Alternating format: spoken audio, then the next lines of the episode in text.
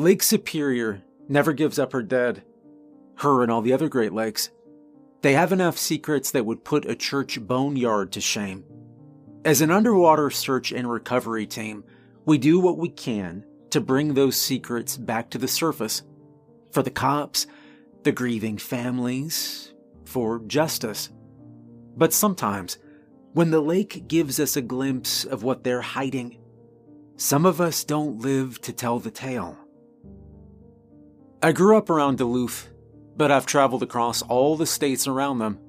There are caves beneath those lakes, trenches so deep you couldn't see the sun after a certain point. And in those caves are currents that will take you and never let you go. This isn't to scare anyone off from visiting, but be careful while you're there enjoying nature's bounty. Otherwise, I might get a call about you one day. I'm a diver. I've been diving in the Great Lakes since I was young. I can remember snorkeling with my brother when I could barely swim. Growing up, we'd push each other to dive as deep as we could in those crystal clear waters. I ended up joining my college dive team, as well as the rowing team. And after college, I decided I wanted to learn more. I learned as much as I could about diving. I became a volunteer diver for the local sheriff's department before finally joining their underwater recovery unit. The UWRU dives all over the state, but most of my calls are for people who had been lost in the Great Lakes region. It's a lot of water, and it's easy to get in over your head, so to speak. I've seen a lot in my five years on the team, but I've been okay so far because someone was there to teach me the rules. My first day on the team, I met with my partner, Michael Drake. Michael had been diving in the area for decades and was a legend in his field. He'd saved a bunch of cave divers a few years back. He was finding bodies and lost items in the Great Lakes since I was a kid. He was the go to guy for body recovery, and my supervisor said he'd asked for me personally. I've heard good things, he said, shaking my hand as I took a seat. You're top of your class at Michigan State, took the dive team to nationals, and you've had nearly 500 registered dives. That's impressive for someone so young. I was tickled. But when he got serious, I knew he wasn't just gassing me up. Diving with the UWRU is a little different from what you're used to. Volunteer divers play by their own rules, he began. But here, we have set protocols that we follow when we dive. They may seem silly, but they're the sorts of things that could save your life. So listen close. Now, some of them were simple enough, and were things I already did when I dived. Check your gear before you dive, always put out your safety markers. Dive in pairs whenever you're on UWRU business. Don't do long dives in caves you don't know. These were simple rules that most divers followed, but Michael had some that made less sense when I started out. They were rules that made more sense the longer I dove with him. Like the rule about swirling algae. This is what he told me. If you see algae floating on the surface, that's fine, but if you see it moving in a circle, pack your gear and leave the area. Okay, so that one seemed strange at first. I'd never actually seen algae swirling in a circle. The first time we encountered it, I was half in the water when he grabbed me by the shoulder. He was an older guy, like I said, but his strong grip left me no room for argument as he walked me back out of the water. Pack it in, he said, taking off his mask and walking back to the truck. What? Why? I asked, walking strangely in my swim fins. This is the spot they think the kid disappeared in. We were looking for a boy about seven. He'd gone under further down. This part fed into a river, and this stretch of water in particular had a lot of roots and snags where a body could get caught. We were starting here because it seemed the best place to find him. The plan had been to work our way back up the stream. Now, it seemed, my partner was giving up, and I was very curious to know why. The algae, he said. It's circling. He said it matter of factly, like it was as obvious as the mask on my face. And? I said, needing a little more than that. He sighed and rolled his eyes. Rule 7. We don't swim when the algae circles.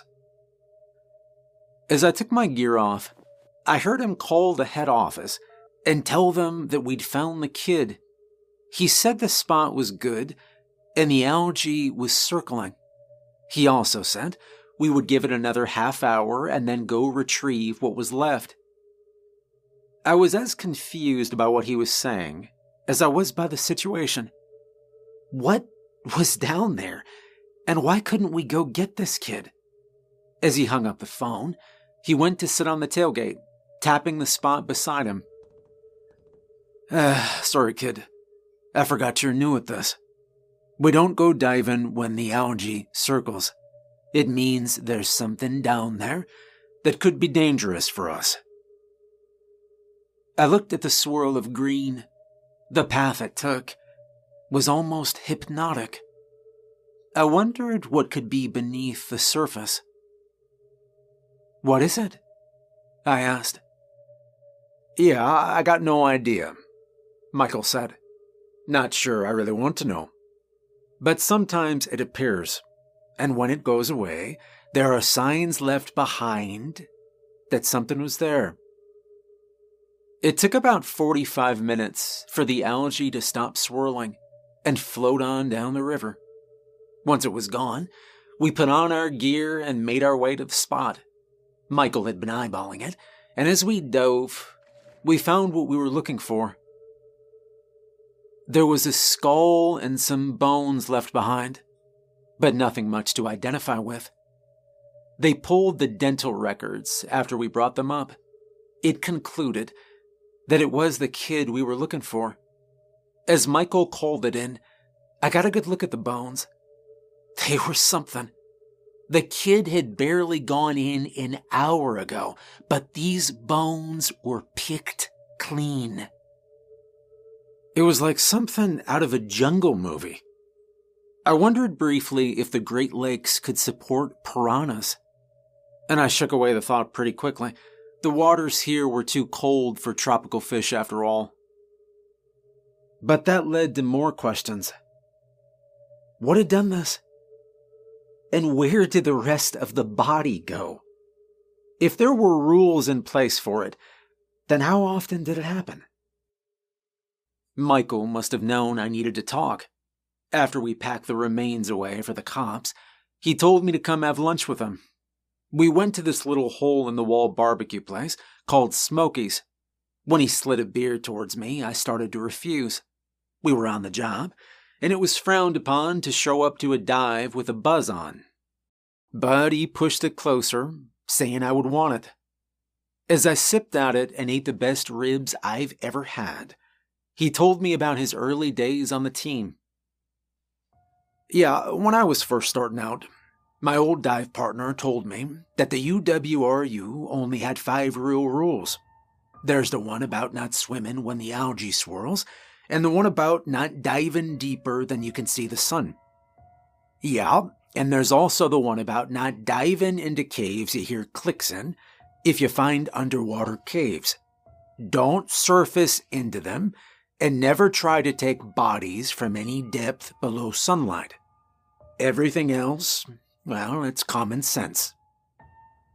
I nodded, swallowing the ribs before asking what it was we were looking out for. Michael thought about it for a second, trying to find the best way to fill me in. Well, the Great Lakes area has its fair share of weird critters about and the lakes are no different. My old partner called them halfway people, though their real name is something long and hard to pronounce. Yeah, they once lived peacefully with the natives in this region, but the Europeans taking over the land seems to have angered them. Now that we've hunted off a lot of the local fish and marine life, some of them supplement their diet with the occasional swimmer or unsupervised inner tuber. He said, I mulled this over as I chewed at a rib, trying to decide if he was messing with me or not. I'd been hazed before, you know, of course, and this seemed like a classic case of mess with a new guy. I was waiting for him to break into laughs and for him to talk about how he'd got me and how gullible I must be to fall for something like that. The longer it didn't happen, the more certain I became that he wasn't trying to pull a joke. Okay.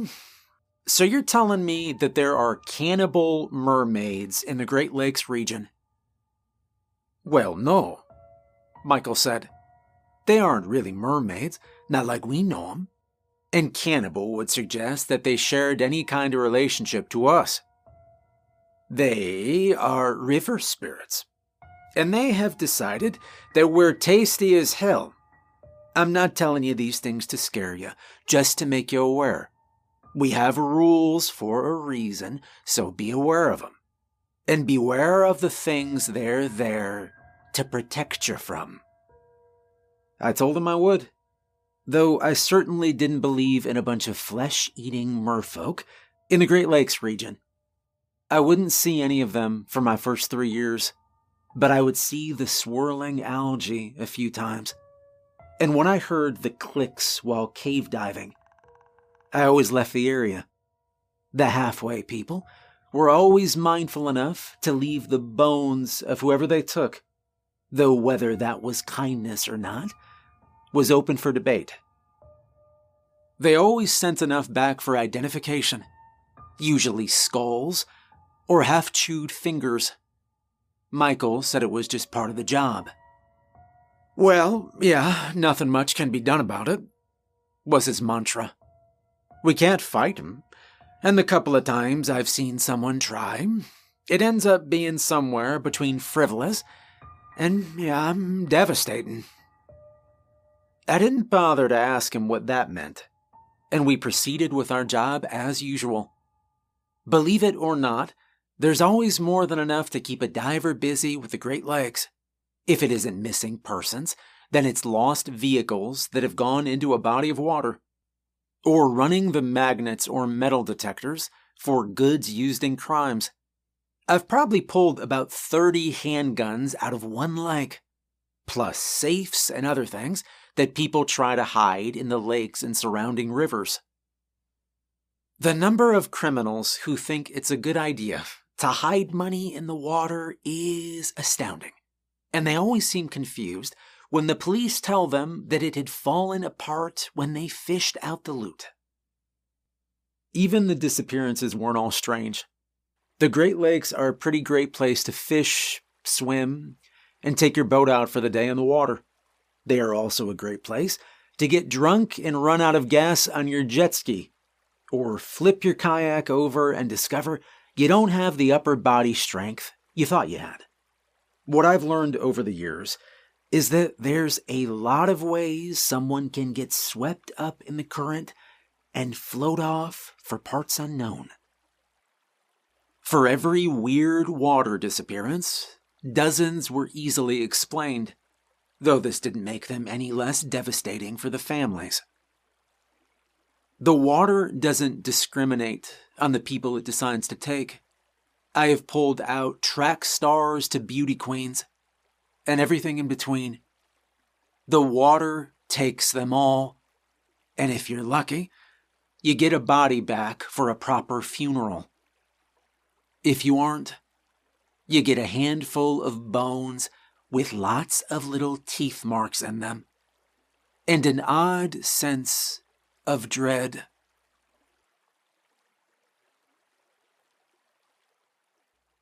I was nearly four years into the job when I first saw one of the halfway people. Four years in, when we broke the rules, and it cost us dearly. We were looking for a raft that had gone missing. The raft was from Big Time Rapids, a company that did tours for the rapids off the coast of Ohio. These rapids, they're not for the weak of heart. The troop of Eagle Scouts who tried to conquer them started out with four rafts, 20 scouts, and four scout leaders. When they came to the end, they had three rafts, 17 scouts, and three scout leaders. Two of them had fallen off when the raft was swept into a narrow offshoot, and they had been pulled from the water just fine. The other three scouts and their scoutmaster had been swept into a ravine and were now lost. The Park Service tried to find them from the air, but they couldn't spot any sign of the missing scouts. Search parties had been equally as unsuccessful. It was eventually decided that a team would need to follow them up the passage to retrace their steps. In the end, they hired us, and we took a small raft up the stream they were last seen in. The passage would have been difficult to see from the air with a dense tree cover around it, and the cliffs on either side were so steep that the search teams couldn't even get close to the ravine. The scouts would have had no more luck in steering their raft than we would. We held on as we were bounced around mercilessly by the rapids. There was no steering or paddling, the path was too narrow. And so we were swept along as we hunkered down and tried not to get tossed out ourselves. I saw some scuffs along the rocks and some broken plastic pieces that might have been an oar once. And for half a second, I thought I saw a long red streak before we came skipping out into a small open pool in the middle of the canyon. It was fed by several different streams and continued into a dozen others that I could see. From the middle, however, the water was calm, and the raft floated idly without using our paddles. As we sat there, Michael decided that this was where we should look. Okay, yeah. If they came into here, then they no doubt came to rest somewhere nearby. If they sank, then we could find their raft and radio for help. If not, then we can pick a stream and press on he said. So we got our gear on and rolled out into the placid waters of the pond. Looking down, I immediately knew we were in for a swim. The blue went deeper than I'd ever seen. And it wasn't until you really looked that you realized how deep it was. The pond seemed to go on forever, and the shore was lined with little eroded shelves that came up from the dark like monstrous teeth. On one of these was the ragged remains of a raft, and caught up in the debris was the body of a man. He was tangled up in one of the ropes, floating calmly in the depths. He was just about at that line, the imaginary line that we didn't cross. Rule number three don't dive deeper than where you can see the sun. Michael seemed to weigh his options before acting. Coming to a decision, he grabbed some rope and handed the end of it to me. He then signed out that he was going to attach it. When he has it tied snug, he wants me to pull it back up and he would follow with the raft.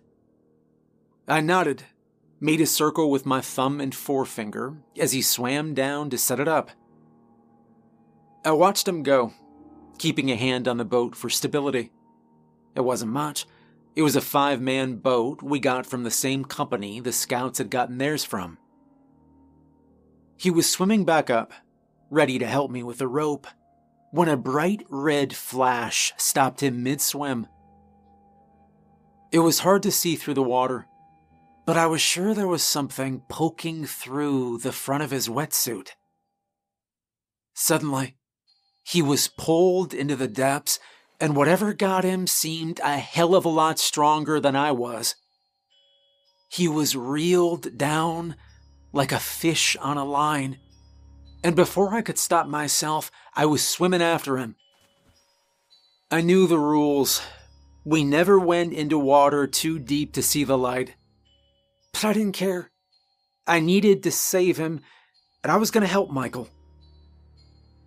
But as I followed him, I could see something growing large as I followed the trail of blood. It was a honeycomb of caves dug straight into the side of the rock. I stopped and gawked at it for a second, in awe of how much effort something like this must have taken. I didn't think at the time that they'd been made by the hands of anything, and figured that they were just strange natural occurrences. The Great Lakes region was full of weird stuff. I figured this was just some odd natural phenomenon. I didn't know the caves, no more than I knew the basin we were diving in. All I knew was that Michael had been dragged down and the blood in the water was clear enough to follow his trail. As I headed lower, I took out my knife so I could mark my path. Cave Exploring 101 is always don't explore caves that you don't know. I knew this. That was first day stuff.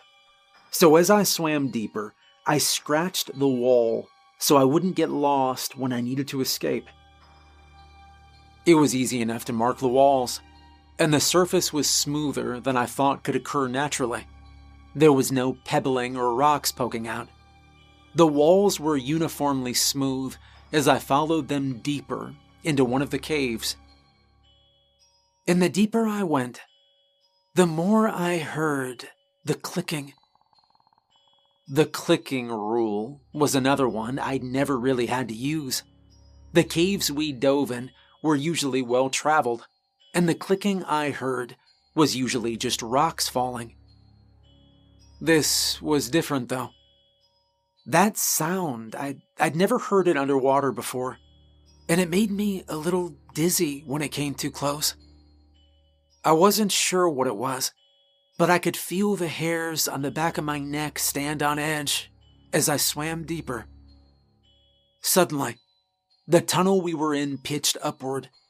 I followed it up and found myself in an underground cave system. And just like that, I've broken another one of our cardinal rules. Do not surface in caves. As soon as my flashlight came out of the water, that rule made a lot more sense. The cave I was in was huge, with the ceiling hanging what seemed like miles above me. Stalagmites hung down like dripping teeth above my head. The flashlight I brought with me could only create a tiny island of light. Anything beyond three feet ahead of me was pure darkness. I turned in a circle trying to get my bearings, and as I did, I realized I could hear a noise in the nearby dark. It was a chewing sound, something like raw chicken being eaten with a toothless mouth. I spun around trying to find the source, and then my flashlight landed on four creatures that would haunt my dreams forever. The name Halfway People it made so much more sense after seeing them. Have you ever heard the original Little Mermaid story? The one where they cut her fin in half to make legs, and each step looks painful. That's what these things look like. They were blue, their scales throwing up refractions on the walls and floors. Their arms and legs looked like flippers that grew out wrong. Their fingers were too thin, their feet too thick, and their heads were the worst. They, they, they had human heads, but the lips and eyes were all wrong. Some of their lips were too thick, some of them had eyes that were barely there. But they all had teeth like jagged rows of sewing needles. They were hunched over something, bending down to tear off hunks of flesh. When the light hit them, They all sat up and hissed at me. The gills on their necks flared open like wounds to reveal the red flesh underneath. And I saw Michael in the middle of it all. His dead eyes stared up at the ceiling as pieces of him were scattered among the rocks. I quickly dove back into the water and began kicking frantically back the way I'd come from. My whole way back, I keep hearing the clicks I'd heard earlier. But now they meant something different. They were hunting me, tracking me through the tunnels. My blood ran cold, even as I swam as fast as I could out of those tunnels. I could be speared at any minute. The halfway people swimming out to corner me from any of the tunnels I had to swim by. I would be caught, just like Michael was. I would be dragged back into the darkness to join him. These tunnels, they were their home, their territory. I made myself slow down and look for the marks I'd made on the way down, but I worried I wouldn't have enough oxygen to make it. The needle on my tank was a little under halfway down the gauge. I needed to calm myself down, or else I'd use up my oxygen. I was probably about a quarter of the way out when something else joined the clicking.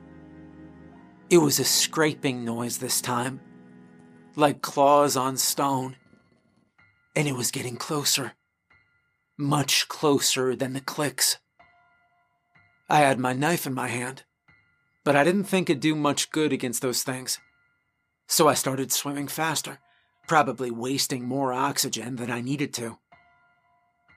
My arms were burning as I pushed myself beyond my limits, and the same thoughts kept running through my head. They could get me eat me, and I would die beneath the water without ever having seen the light again. When I finally saw sunlight again, I almost yelped with joy. And when I rolled into the boat at long last, I cut the tethers and I stripped off my tank and fins. I was looking for the paddles when something hit the underside of the boat hard enough to almost flip it over. I grabbed the oars and was soon paddling for my life as I made for one of the narrow streams on the other side of the lake. My boat was hit a second time, and I had to hold on for dear life as my tank slipped over the side and sank to the bottom. I didn't really care. It was just dead weight at this point. I paddled frantically, really putting that rowing experience to good use. When I squeezed into the stream, I pulled them in as the current grabbed hold of me. My diving company found me about five miles upstream. I was panning and pulling myself away from the water as fast as I could. They got me checked out and they got me a clean bill of health but I was in no shape to dive for quite a while. They found me, with only about half my gear, no dive partner, and some pretty clear signs that I'd had the crap scared out of me. The boss came to see me at home a week after the incident, and as we sat in my living room, he asked me if I'd seen them. I asked him who, not wanting to sound like a lunatic, but he gave me a look that told me he knew already. The halfway people. Michael did something to get their attention, didn't he?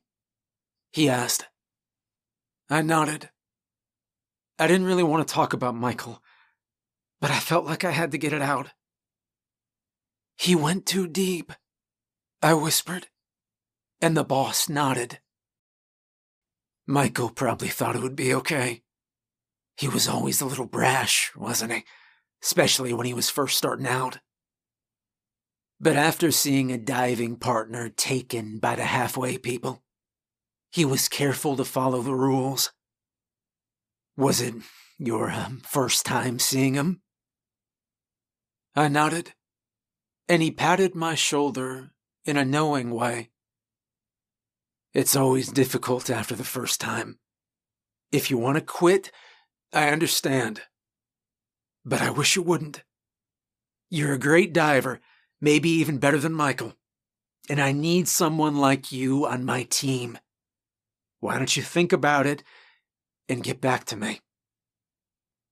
It took some time, a long while, I suppose. But I did eventually get back in the water. And over time, I began to feel comfortable with doing dive missions again. Even so, I was careful to follow the rules after that. And I always make sure that the new guys understand just how important they are. We don't swim where the algae circles. We don't go into caves when we hear the clicks. We don't surface in underwater caves we are unfamiliar with.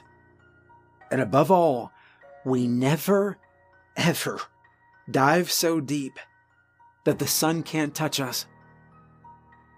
I know what lies beneath the surface now. I just hope no one else has to.